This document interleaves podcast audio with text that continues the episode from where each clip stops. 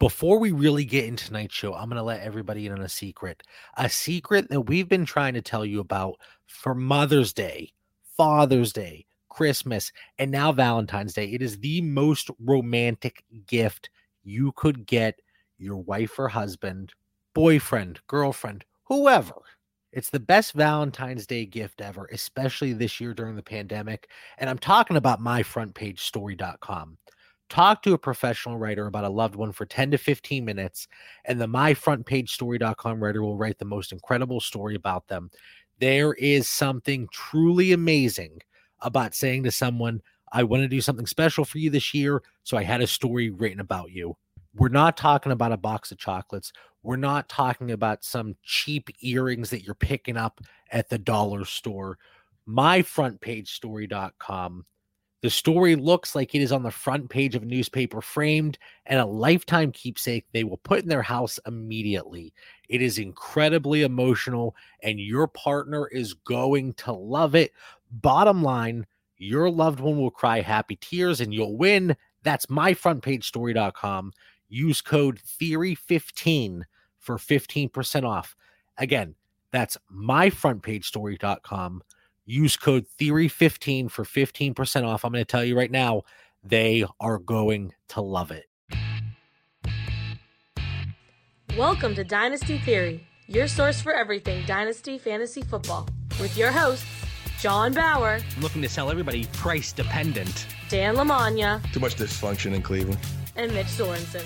Well, it's hard to compete with excellence. Welcome back to another episode of Dynasty Theory, a proud member of the Ross Tucker Football Podcast Network. I'm your host, John Bauer. You can find me on Twitter at the Bauer Club. And we are joined by the Brahma Bull over there. Or is that John Cena? I can't tell. But that's Dan LaMagna at F F Coach Dan on Twitter. What's going on, Dan?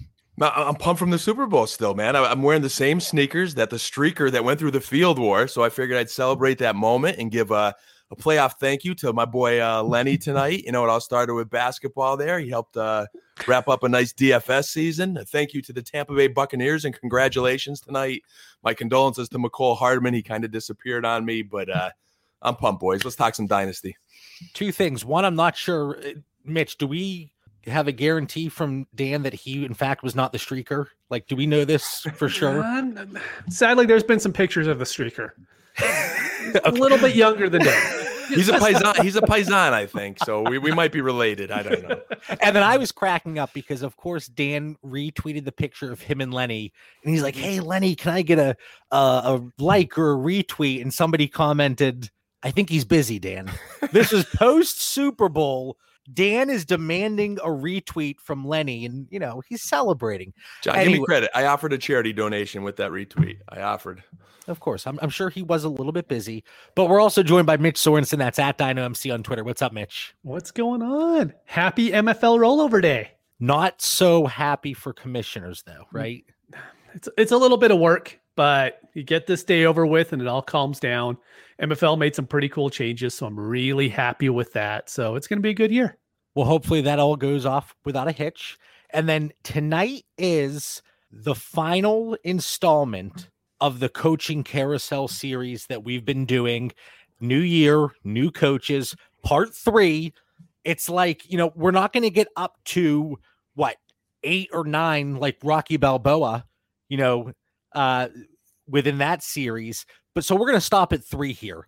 But new year, new coaches. And Dan, first, before I let you get going on the Jets, this is going to be a Dan LaMagna show pretty much. And we're here for it. But I do want to say, Dan, I want to give you kudos because somebody D M'd me on Twitter and they had, you know, some very nice comments to say about you specifically and the information you gave on the Los Angeles Chargers. So I do want to say kudos to you.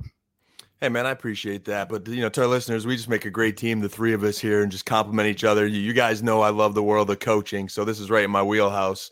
But uh, looking forward to another show tonight. All right, well, this is the episode of dysfunction, if you will.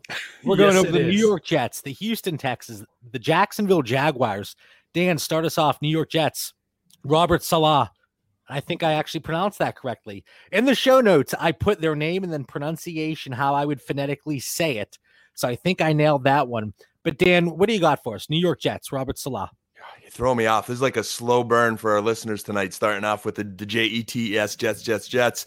You know, I think for anyone who likes, you know, following coaches, interested in the coaching ranks, even just, you know, maybe a study leaders, this is just a fun practice for Dynasty here, watching these organizations and these leaders in these press conferences. And I've been just d- having fun dissecting them, getting ready for the Dynasty season, you know, seeing how, what kind of shifts are going to happen in management here. And as you mentioned, J B, this is kind of the show of dysfunction tonight. Jets, Jaguars, Texans. Oh, there's a lot of dysfunction to get to. Stoked to get to the Texans. But right now, when you look at the Jets, nineteen coaches and and sixty, no, twenty coaches in sixty-one seasons now. They have one ever Super Bowl with Broadway Joe and two winning coaches ever. Can you imagine taking that job knowing only two coaches ever in the history of this organization were winners? You know, those Bill Parcells days were nice, but we have went through a tough time since um, I think Parcells and Al Groh and Weeb Ewbank Are, are probably their three most successful coaches, and and Weeb was still only seventy-one and seventy-seven career. So good, we just good old Wee Ewbank. I had a feeling we were going to touch on him tonight. We're, we're dropping knowledge bombs tonight, man. And then we just survived the fantasy football community, the Alice Adam Gase, uh, sorry, saga there, and the the Lev Bell saga. It's all past. So I dive into this, and Chris Johnson, chairman, C E O. Man, you know, he sold us a bag of goods on Adam Gase, his last press conference that I watched, and that was very painful to watch. And I think at that time I predicted dysfunction. So I didn't want to listen to too much of him because I'm just not a believer. And if you do listen to him, guys, like if you got a new job and you went into this organization, you'd be like, oh, what am I signing up for? And uh, obviously you're just thrilled to get one of the thirty-two best jobs in the N F L. So you're going to say, hey, Chris Johnson's awesome, man. But the hope here, I think, for fantasy owners is in G M Joe Douglas from twenty nineteen to present. You know, he had some success with the Eagles prior. He left. The Eagles kind of went downhill, and this team is building through the draft. Um, you know, Coach Robert Saleh, I'm rooting for this guy. I really do hope, uh, you know, I know the players love him. We hear a lot of that. They say he's a great communicator. He opens up that presser, man, with all gas, no break. Like I was getting pumped up. All right, come on, coach. But, um, He, that's his motto for this team. All gas, no break, everything we do. I just hope he could survive in the Jets world there. You know, they talked about the re- reporting structure changing. Uh, it doesn't sound like much change. You know, Coach Saleh just sound talked a lot about good communication. There is a heavy, heavy, heavy reliance on everybody reporting up chain by chain and being on the same page in this organization. And I'd be very concerned about that. Uh, Joe Douglas noted, you know, the integrity and passion that the clo- coach has with the ability to connect, but I don't think the media was buying it. Guys, I loved it when their media says, coach, what would you say to the perception of the dysfunction? Used my favorite buzzword, dysfunction, of the Jets brass. Is this fair or unfair? And Coach Saleh tried to say that it was unfair and gave some, you know, popular coaching line about uh, perception, but it's going to be tough, man. Uh, the, the, all the, the final say goes through Coach Douglas. Uh, Coach said that, you know, that final say is irrelevant because they're all going to be on the same page. But I remember Parcells in the past saying, hey, if I'm going to shop for the groceries, I want to cook the dinner. And I don't know if Coach Saleh is going to be able to cook the dinner here. So, you know, he, he's going to invest in his players like his children, he said. I think the players will play hard for him. But him and Joe Douglas really got to get these upcoming draft picks right. I think for fantasy, he did mention uh, belief in uh, Sam Darnold. You know, he says that he, he's showing, I've seen on film, why he's a number one draft pick, talked about his arm strength, his mobility. So there was a little bit of a, you know, endorsement there in the press conference that could be encouraging. And maybe that's a, a tip off to what's coming on draft day, unless something shifts behind the walls there in the Jets system. And he also talked about using the Shanahan system.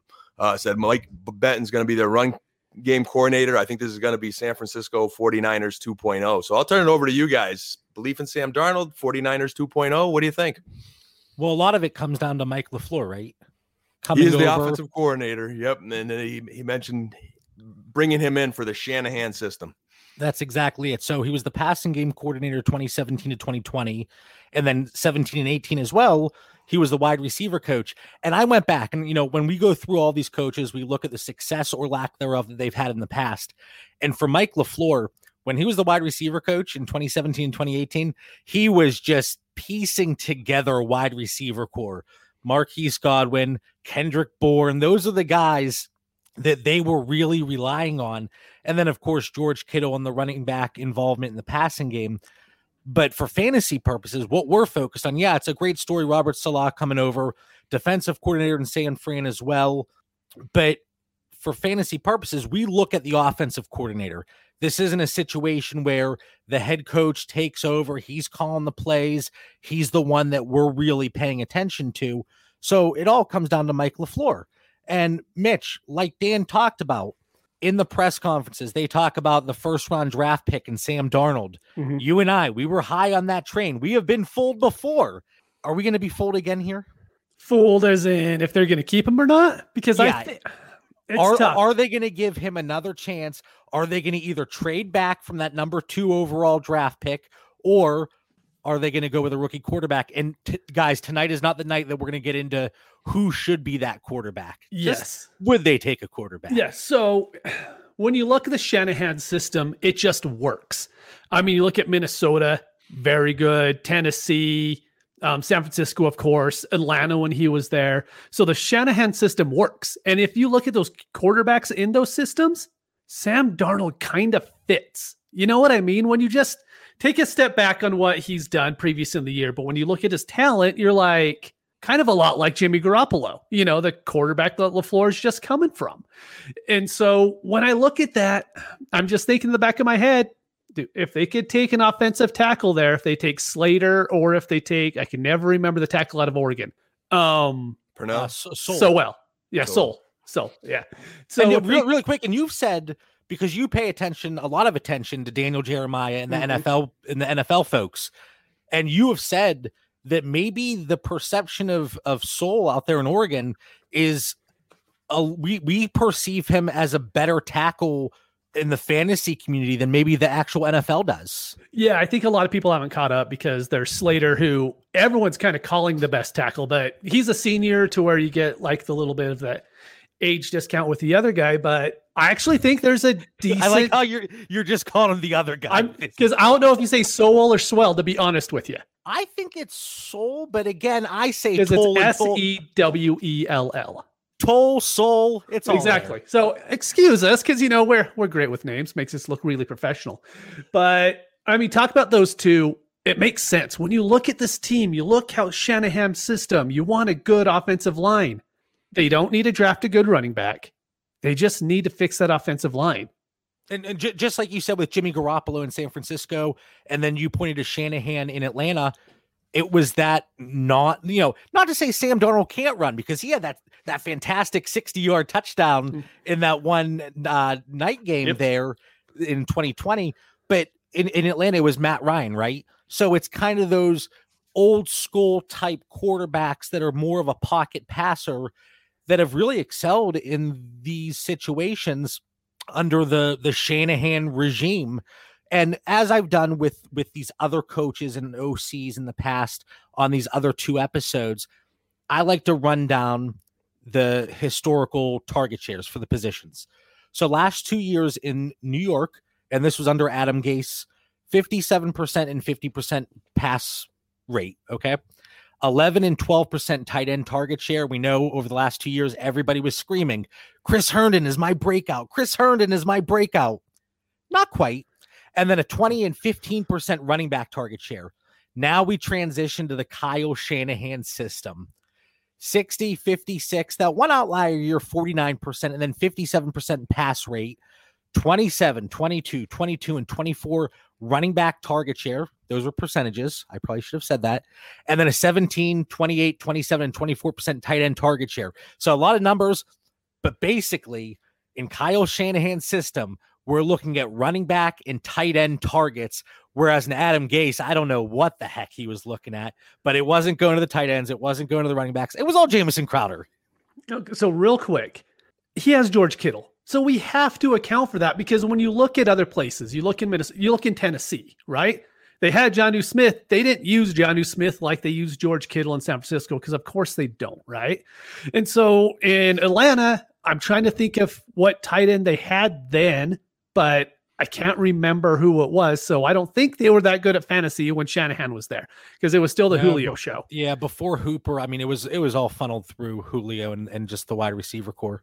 And so that's my worry. Is this a Patriots situation to where everyone goes, the Patriots love tight ends? They love Gronk and they loved Aaron Hernandez when he was there. But besides that, they haven't used anybody. I just worry that that's kind of the case. And it's something we're going to see in Philadelphia too, I think. It's a really good point that you brought up. And I don't expect the the tight end target share to double essentially, and then some. But I do think we're going to see an uptick. So I do think there is that benefit in that, uh, you know, in Chris Herndon's favor. You know, is he going to be the guy everybody wants him to be? And they've wanted him to be since his rookie year where he really made that splash. Possibly not. But I do think we see an uptick. So maybe sixteen, seventeen, eighteen percent target share for the tight ends. And Mitch, when you and I really start digging into our projections, these are, there were very few situations, but this is going to be one of them where you and I are like, ah, I don't, I don't know if we agree here, but yep. Dan, based on that information, I know numbers for Dan, he could throw them out the window. He's that film guy. He's that tape guy. What does he see on Sundays? What do you think we can expect, whether it's Sam Darnold, Chris Herndon, the wide receiver core? Obviously, we're not quite sure what's going to happen at running back. Where do you think we could possibly see an uptick in fantasy production with Robert Saleh, Mike LaFleur, the new regime here? You see, you summed, you set that up very good, J B. I got to give you credit because for our listeners, if it, you what, what you don't see is the notes that J B puts together for the show, and he put some very fancy numbers tonight. And I, I think I glanced and said, ah, "Heck with the numbers." I, I know what my eyes showed me, but but he did really did put together some nice statistics on these guys tonight. Um, but from the film, in the last few games when the Jets started to play good, and, and yes, my sickness, I even watched Jets football, you know, for for D F S purposes too. But Chris Herndon did come alive a little bit when Sam Darnold got it, got back in there and they were playing good. Now, is he going to be the Chris Herndon we ever hoped for? Probably not. But could he become relevant again and a part of an offense that's utilized under Coach Saleh? I, I could definitely see that happen when Coach LaFleur in, the, in that San Francisco st- style. Rashad Perryman, when Flacco was the quarterback and it was healthy. And, and the problem with Perryman is he wasn't healthy most of the season. But when he was in a small sample size, and it, it's kind of the case the last few years with Perryman, he's like a, a, there's like a stigma about him. Like when he's healthy and gets rolling, you're like, wow, like this guy looks like a number one draft pick he once was. Like he, he started to really come out of his shell um, with Tampa Bay. And then this year with the Jets in limited action. So there's a little bit of hope there. Um, Denzel Mims, you know, he didn't quite excite us like like we hoped, you know, but maybe in year two, he could show a little bit more flashes, also stay healthy himself. And, you know, we we know uh, Mitch's boy Crowder is, is the P P R machine. But, again, it's kind of another guy that has to stay healthy. They've got three starting wide receivers now that none of them were healthy for an entire season. Um So, but in this kind of offense, and I think when you're building a team, the receivers are the last thing you really need to build around. Uh, to I think you guys said, you know, running back, anybody could seem to run in this system. So they're going to have to get some pieces in free agency. They definitely need talent on this roster, but I think you do build it through the O-line, like you said, and you build it through defense, and we got to watch to see what they do in free agency. But you know, dynasty guys on your roster now, I think there's just, just a little sliver left of hope on Chris Herndon where I say don't give up yet because he did show something. Maybe with a functional coach and staff, he could do better.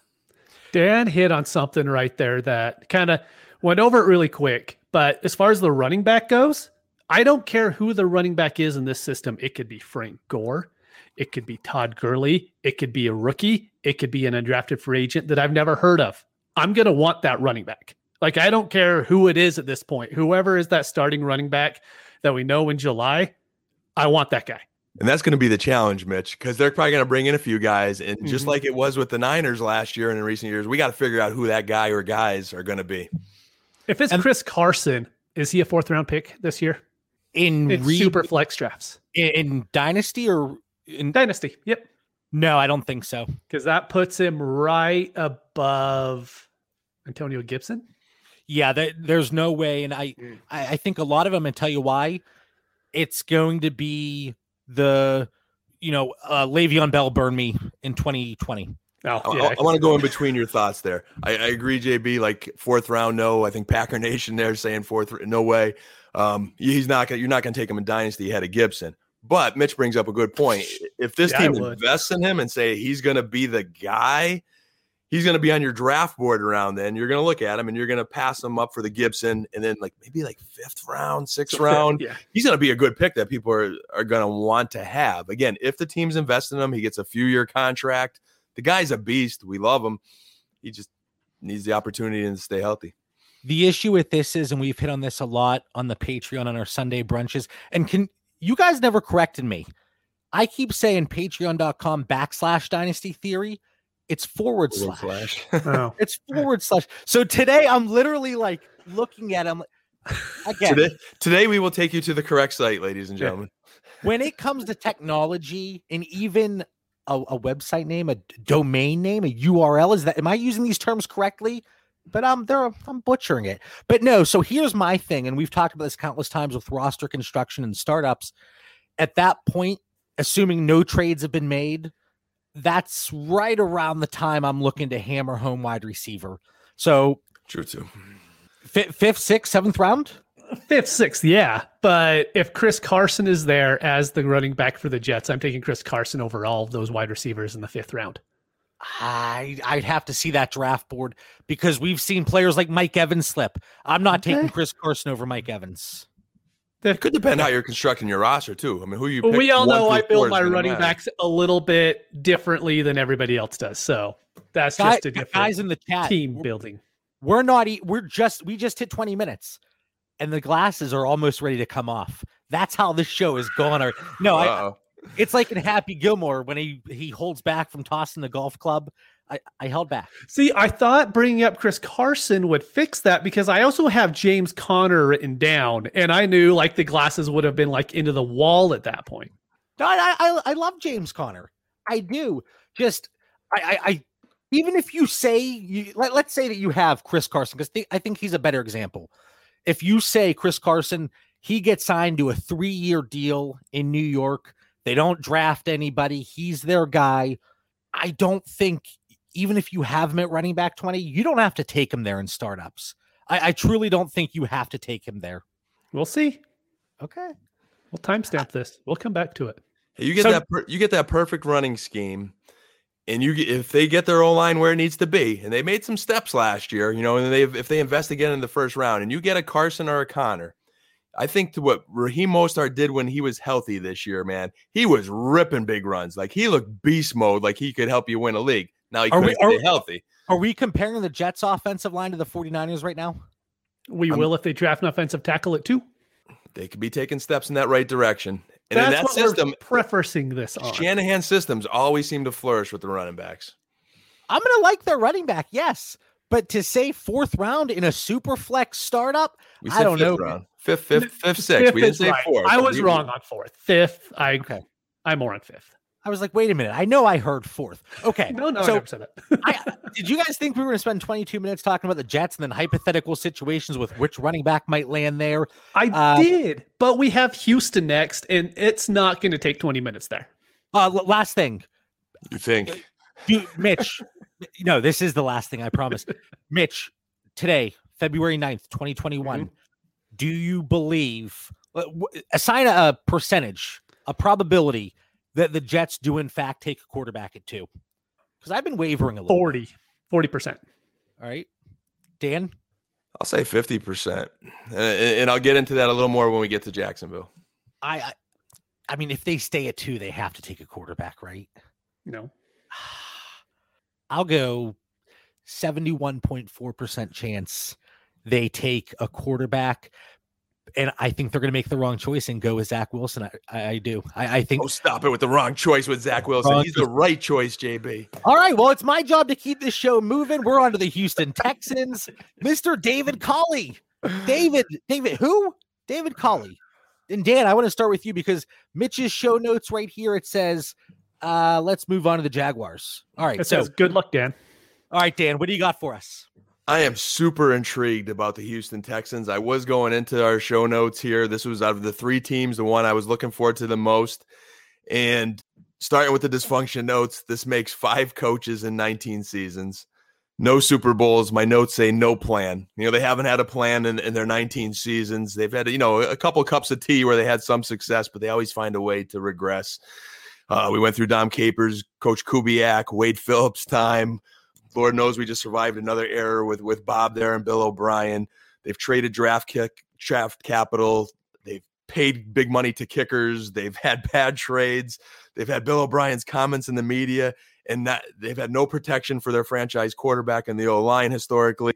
And then now all this going on with Watson and J J Watt not even wanting to play there. You have Sports Illustrated's, you know, right up on Jack Easterby, and the controversy there is this rise from intern to team chaplain to V P of team development with a lot of power, who is interim G M. And it's uh, it's very interesting in Houston. So I start off this press conference with Cal McNair, guys, you know, their chairman and C E O, and it was an episode of the Twilight Zone. Must-see T V. Guys, we'll go watch the press conference, our listeners, if you haven't already. He starts off talking about an organization committed to excellence on the field, built with integrity and character and a winning mentality. And his his statement is, fans must trust that we are right. Now, you tell me how these fans could possibly trust that he's right, but he said that with some conviction there. He said he understands Watson felt left out, and he looks forward to hearing back from Deshaun after his vacation. Now, you, you telling me your relationship is that bad where you can't pick up the phone and send a text during a vacation, have a little bit of communication? Talked about consulting with others during. Wait, really quick, Mitch. That yes. sounds like whenever Dan's on vacation, I try to get a hold of him. He always, every time, new number, who dis? Vacation, that's daily. Yeah, Dan's nah. life is a vacation. We know that. It, it is worse in Houston, gentlemen. It is worse in Houston. His exact words, Cal McNair, was my decision process. My decision process. Not Mike. Let's forget about the lack of communication with McNair, the new the new management, coaching, my decision. Then he had a tear in his eye when his new G M, Nick uh, Caserio, spoke there from, from New England. The writer questioned him on how he preaches excellence after all the dysfunction. Guys, this is my lucky day. Two press conferences, two writers are, are quoting dysfunction. And he, what does he do? He recalls an ice bucket challenge with this writer that doesn't start out about, not offended by the dysfunction, not sticking up for his franchise. He's like, John, do you remember when we did that ice bucket challenge together? Great memories. I, I couldn't believe I was watching this. But you know what? He says, we're not far apart from twenty nineteen. Our vision is of building a wall. I thought Donald Trump was up there speaking next. No, it's, he says it's going to be brick by brick, day by day. And then he just said, you know, he, there, he talked about Jack Easterby. The writer hammered him on that too. You know, again, you're talking excellence. What's with this guy here? And he says he's gifted in many areas, such as Nick is doing. No substance to his answer whatsoever. So that that that is the leadership of the Houston Texans franchise. You see why Deshaun and J J are frustrated. Then G M comes up, Nick Caserio. Man, let me tell you guys, this is his team right now. He is running it, and he is trying to cover up for this dysfunctional owner, in my opinion. He thanked others, his family, shared his plan about being selfless, and then it just flatlined. There was no substance to his press conference ever.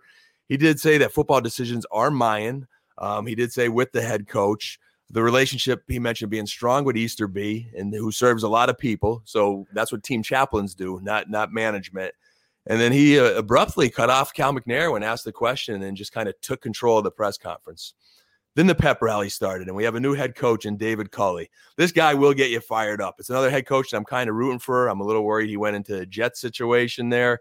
Uh, he was an assistant with Kansas City and the Ravens. Been around many great coaches. Parcells recruiting Vanderbilt.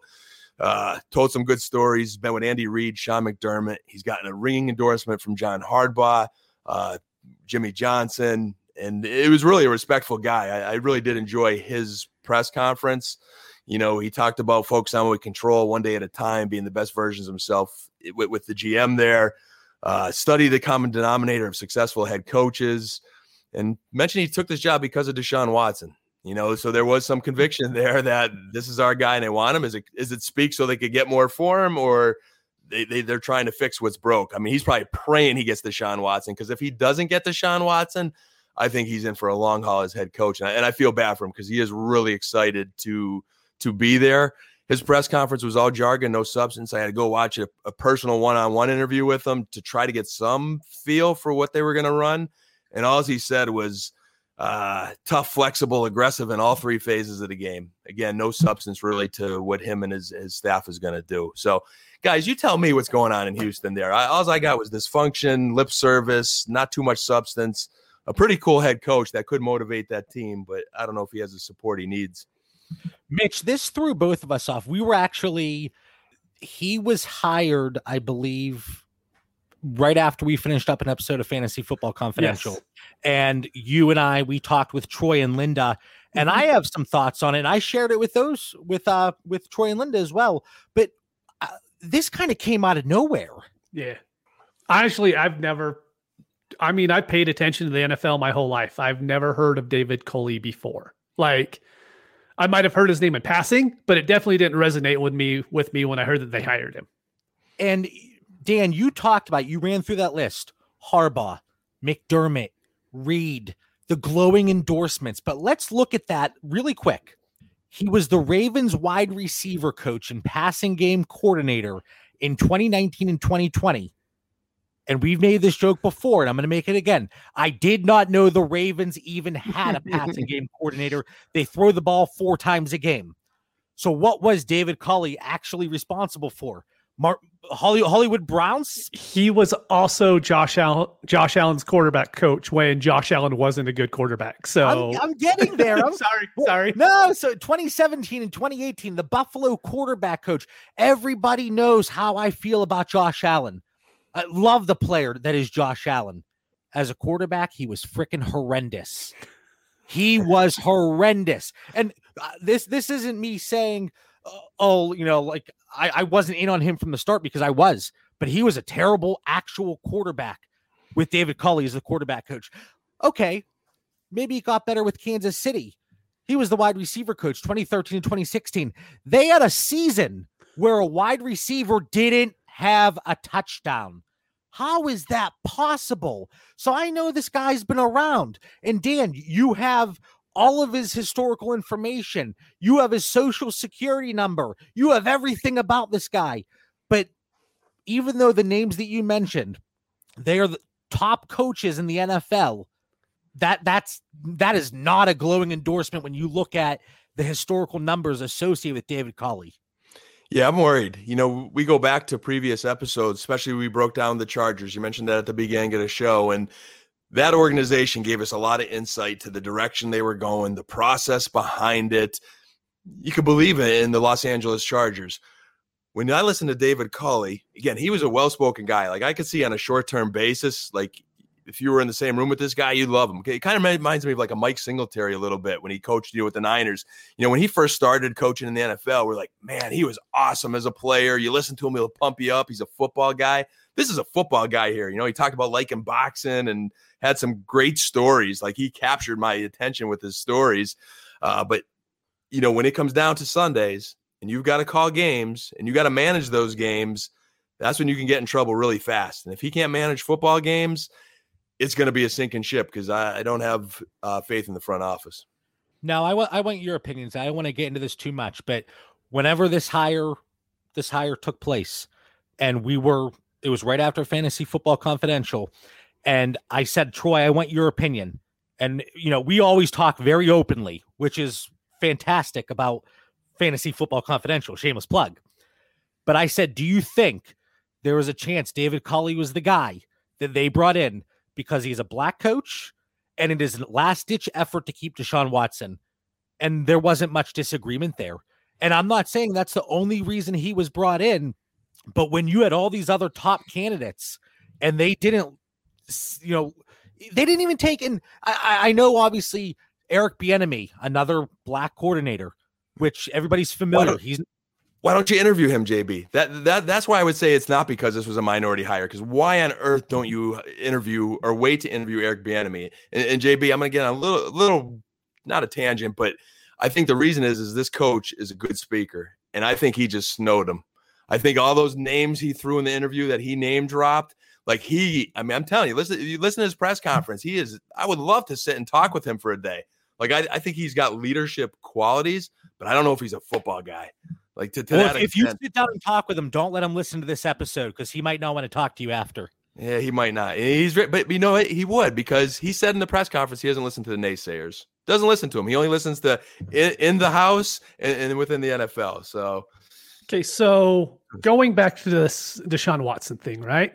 So he signed the contract last year. We know he did that. He signed the extension, so we obviously liked the team at that point. But when you look at this franchise, Bob McNair, so Cal McNair's dad, He was the one during the C B A lockout. He was the one that actually said yes. that we can't let the prisoners run the asylum. And then he came back and apologized for it after. And then two years down the road, he says, no, I never should have apologized for it because I meant with what I said. And so you have to wonder if Deshaun Watson is seeing all of this with the franchise. And I've always been the one being like, you know what? They're not going to trade him. And I actually think that they might not trade him just to try to prove a point, you know, from how that franchise views things. But I actually think it's a really, really close parallel to Carson Palmer. Carson Palmer went through the exact same thing with the Bengals. He said he'll retire. The Bengals pretty much played a season without him. And then he got shipped off to the Oakland Raiders after that. So I actually think it could easily happen to where we don't see Deshaun Watson on the field this year because he has enough money, and it's not just contract money. He has all of the endorsement money that's going to keep coming in. So it's not like, oh, you know, he earned this much playing on the field. Doesn't matter because he probably makes double that off the field in marketing. Now you have me nervous, Mitch. You ruined my night. You're in my head.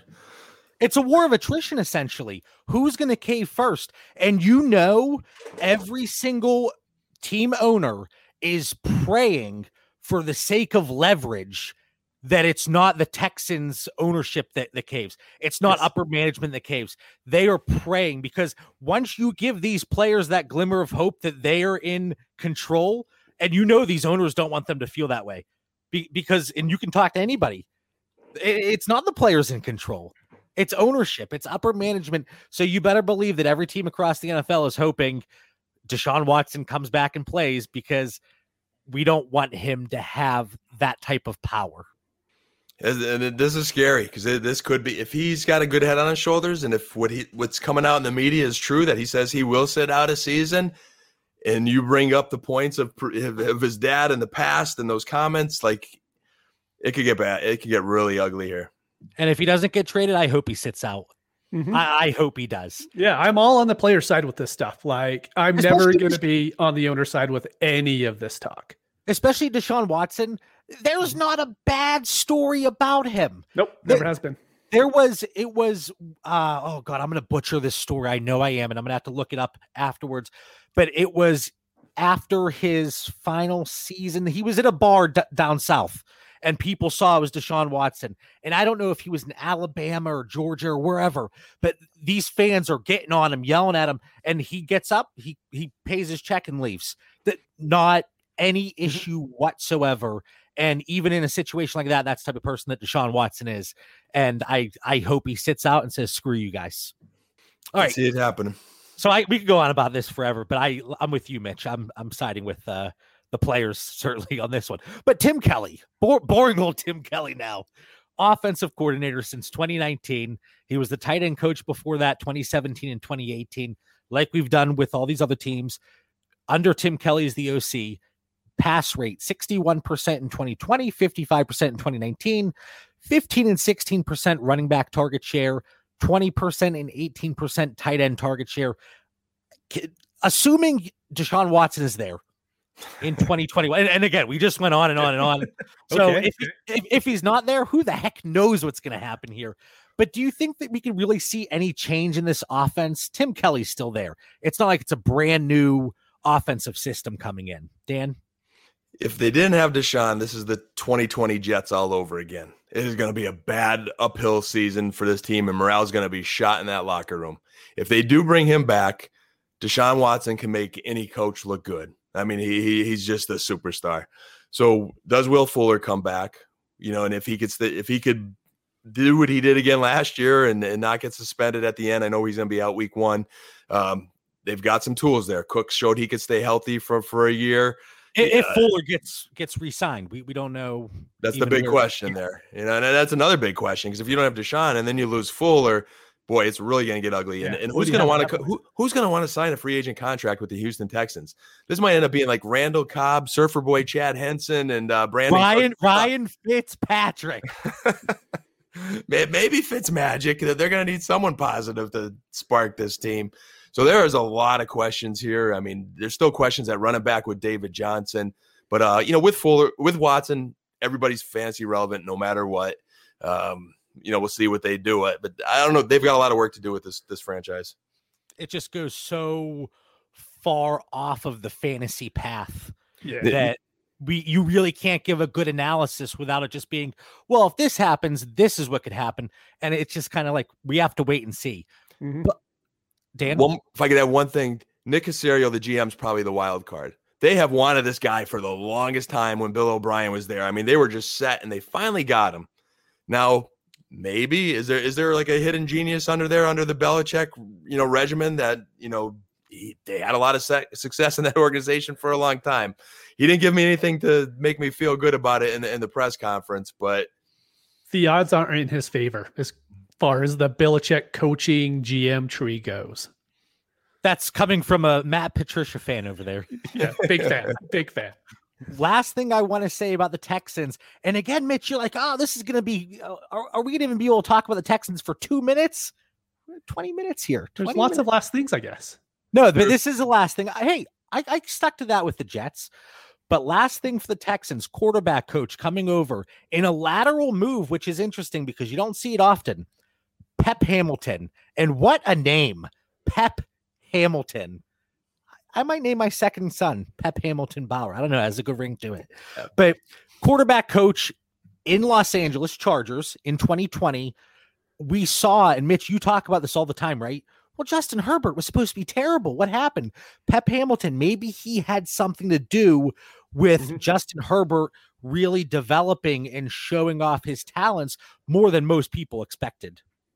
Yeah, I could definitely see it. But the problem is, what quarterback is he going to help? That's what I worry about. It's what if it's Ryan Mallett? You know, who are they going to bring in? Because I'm honestly worried that I think Deshaun Watson is loved by the players around the league. Everything we hear is all the players love him. Yep. So like Dan said, what free agent is going to want to come? I'm sure free agents are going to be willing to go because they want a job, right? But which ones are going to do it when they know Deshaun Watson just flat out won't play for this team and then you're going to go and be quarterback for the Texans? That really worries me. Yeah, there's a lot of question marks. But again, maybe with these new coaches coming in, and I don't know. But again, it goes so much deeper than just the coaching staff. When Deshaun Watson, J J Watt, and DeAndre Hopkins are exactly. throwing you under the bus, man, that that that that brotherhood of players in the N F L, they, they they're not coming. Yeah. All right. Moving on to the Jacksonville Jaguars. So as soon as Urban Meyer was hired as the head coach, I put out a, or Mitch, you, you, this is you, Mitch, in the middle of the day, in the middle of the, the, the shop or, you know, the, the office setting, there, there's machines going off in the background. I'm like, Mitch, you got to go on mute. Cause all I hear is,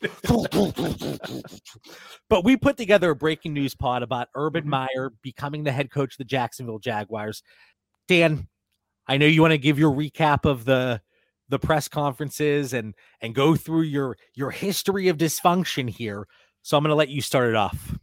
I enjoy this one, guys. This one's taken me out of the dysfunction world. And, and I was, I was pleasantly, uh, I don't want to say surprised, but uh, you know, Houston, there was so much to talk to, cause it was just full of dysfunction. I just had fun with that one. But the Jacksonville Jaguars, again, they were high on the dysfunction list going into last year. They've had, this will be their seventh coach in twenty-six seasons, obviously zero Super Bowls. They've only had one season better than six and ten. So there's a lot, a lot of reasons to say, hey, why are they not getting this right?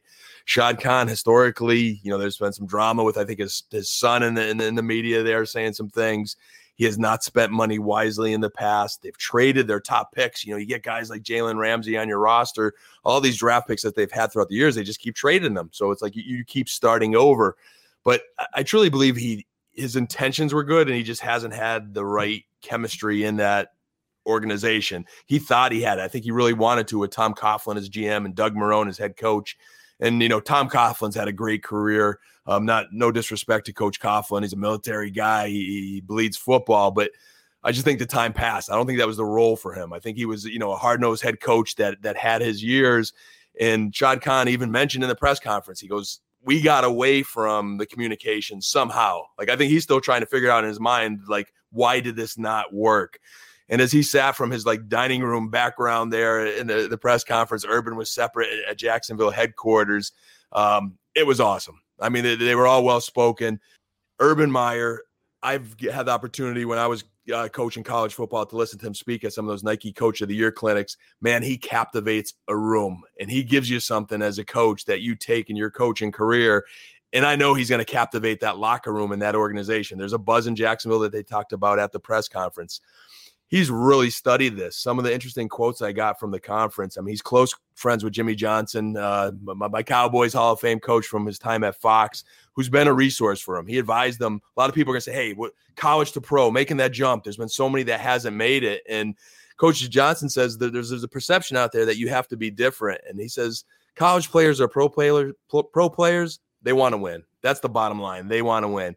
And Urban Meyer is out of that Jimmy Johnson mold, guys. I mean, he is going to hold those guys accountable, and he made it known in that press conference. He's going to give them the best of everything, the best coaching. He used the term great coaches. We talked about that in some of our previous Dynasty Theory episodes where you could just tell the perf- the experience and the expectations and the bar. His bar is way up here versus these other coaches we just talked about. He did say the number one draft pick is huge in his decision. He would not jump into position if he knew he could not win sooner than later. Um, he's it's gonna, gonna put, be crazy seeing Zach Wilson in a Jacksonville Jaguars. Now I'm I'm I'm I'm warming up to that. All right, I, now I I'm not saying it's gonna be Zach Wilson. It is gonna be Trevor Lawrence. I, I I thoroughly believe that. But before I get back to the quarterbacks, he talked about being very demanding of everyone. Um, talked about watching his health cl- closely. He's had some health concerns in the past, but he interviewed N F L players last year as part of his research to why organizations win. Went out there and asked these N F L guys. You know, we saw him at a in the booth in a Washington game. He said he spent a year ago with uh, Shad Khan at the Super Bowl, spent a lot of time, has a strong relationship there. And part of his game is just adapting to different players. This guy is, he's, he didn't give any canned answers up there. He didn't sugarcoat anything. He, he told it like, like it is. And I'm not here just saying I'm on the Urban Meyer bandwagon, because there's been some mistakes in his career. He hasn't handled everything the way it should. And I think he acknowledges that. He said, I made some mistakes in my career, but I think overall his body of work, he has been a winner. Now, from a dynasty fantasy football point where I started taking things away, he said, this team is going to be the fastest team on the field. And he wasn't talking about four three forty fast. He said, they are going to play fast. So now I'm starting to think about a good sign of the offense and the snaps they're going to get, kind of like an Arizona Cardinals, you know, getting a lot of snaps, running a fast-paced team. And he says it won't be too complicated to slow players down, or he will intervene. I know Mitch has got some good takes on the offensive coordinator. Like, Urban's going to have his hands on everything here. Then he said he was going to build it around the players, and he mentioned two guys. He goes, if you have a Dwayne Haskins, now we know Dwayne Haskins' N F L version didn't pan out, but in college, he goes, you have a Dwayne Haskins, you throw the ball fifty times a game. He goes, if I have a Zeke, we're going to run the heck out of the ball. So who they draft and who they pick as free agents, building around that roster, they're going to tell us what they're going to do next year. He is going to build it around that team, and he's got a history of that. Then they asked him about the quarterbacks. You know, you know, have you studied this quarterback class? What's your thoughts on about it? He mentioned right out of the gate, Trevor, Josh, and Zach. He goes, I have studied these thoroughly. Not like in previous press conferences where they haven't even looked at film yet and have no clue and haven't done anything. He goes, I have extensively studied this, and there are some elite, his words were elite quarterbacks in this class. So if I'm a dynasty owner right now, if you believe in Urban Meyer and, and his record, I'm thinking, okay, elite quarterbacks, more than one. And he just named Trevor, Josh, and Zach without even without even thinking about quarterbacks. So that, that kind of moved all of those three guys time, right time up out, there. Time out, because I let it pass the first time. I can't do it a second. Who's Josh? Who, who, who's Josh? Fields? Did I say that right? Do I got it? Justin? Justin. I'm sorry, Justin. Yeah, my bad. I'm all I'm all amped here. I, I got Josh. Some Josh in my head. If you're not watching on, on YouTube, you're not watching live. Dan actually was just dancing. I'm so excited because Zach Wilson, he mentioned him like in the same sentence. No hesitation. Elite quarterbacks, J B. The, the, the ammo's building up for me, man. But and he's, uh, and he's saying Justin's third cousin, Josh, is an elite quarterback. Hey, I, I digress there. But last thing I'll say about him is he said the player's going to be pushed, given the best. He says he's, they're going to love and respect the logo. He goes, this sounds high school. But if they don't, it's his job to get rid of them. And in that same mold of Jimmy Johnson, I'm telling you, players respond to this. And, th- and there's going to be fear in that locker room. If they don't bust their tail, they're gone. He will, he will, he will cut them to make an example out of them. So I think the Jaguars are trending in the right d- direction here. Let me ask, and this is to Mitch, because this is a concern of Mitch's, and yes. Rob in the chat. he just mentioned this, but does he have commitment issues? I would be scared that he retires after two seasons. Mitch, we talked about this in the Breaking News podcast, and I was a little bit more optimistic than you might be. Yeah, so I'm a Utah Utes fan, so I know Urban Meyer going back to the two thousands, right? So he went, he was the coach at Bowling Green, bailed from there as soon as he could. He was the coach for the Utes when they weren't, I mean, they weren't a Power Five school there, and they were in the Mountain West. And as soon as he could, he bailed from them, went to Florida. What happened as soon as the Florida times got rough? Oh, he has health issues, so he's out. Then he goes to Ohio State. What happens when Ohio State starts having issues? He has health issues, and he has to go out. He is a front runner. And I'm saying that, and he said it in his press conference, he would not take a job unless he thought he could win. I mean, flat out. But so I say those bad things about him, right? But he is one of the greatest college coaches in history. I mean, this isn't just someone coming up through the ranks who coached at Oklahoma for four years and then we all of a sudden want him, right? He is a great head coach. He is a great speaker. He is everything you kind of want a coach to be. So the question is going to be is, can he turn this team around fast enough so they're in playoff contention each year? Because I don't think for one minute, if they go two and fourteen this, or I guess two and fifteen next yeah. year, uh, three and fourteen the next year, I don't see him being there two years after that. But if he could turn it around, maybe go six and eleven next year, playoff contention, then I could see him staying. But I definitely think the commitment issue is something to worry about with him.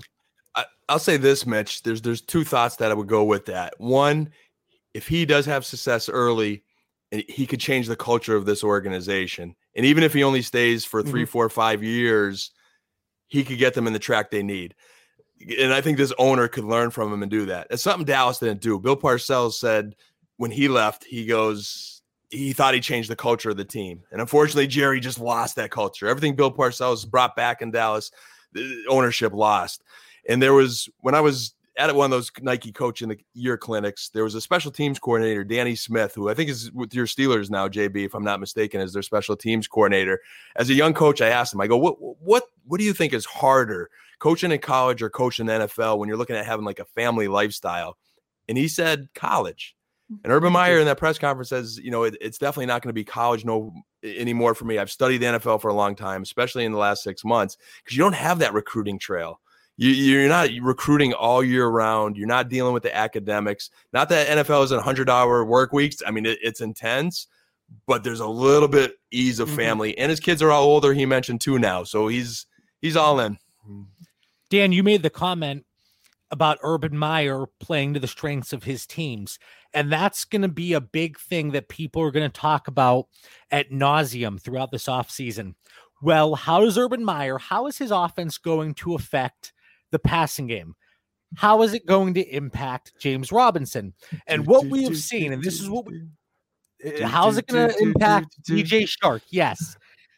But what we talked about in the Breaking News podcast immediately after Urban Meyer being named the head coach was what he has done historically. If he has a pocket passer, he is going to use that pocket passer and their strengths. If he has a mobile quarterback, a, a Tim Tebow, right? A, uh, uh, uh, oh my God. Alex Smith. Uh, you know, even Alex Smith from Ohio State, Braxton Miller. Miller. Holy cow. J- just another name slip. There we go. But you have those mobile quarterbacks. He's going to use that to, to their advantage and their strength. So in terms of how is this going to impact the offense, anybody that is out there saying, well, I'm, I'm fairly certain this is how it's going to be, B S, because we're all speculating at this point. My speculation is James Robinson is going to be fine.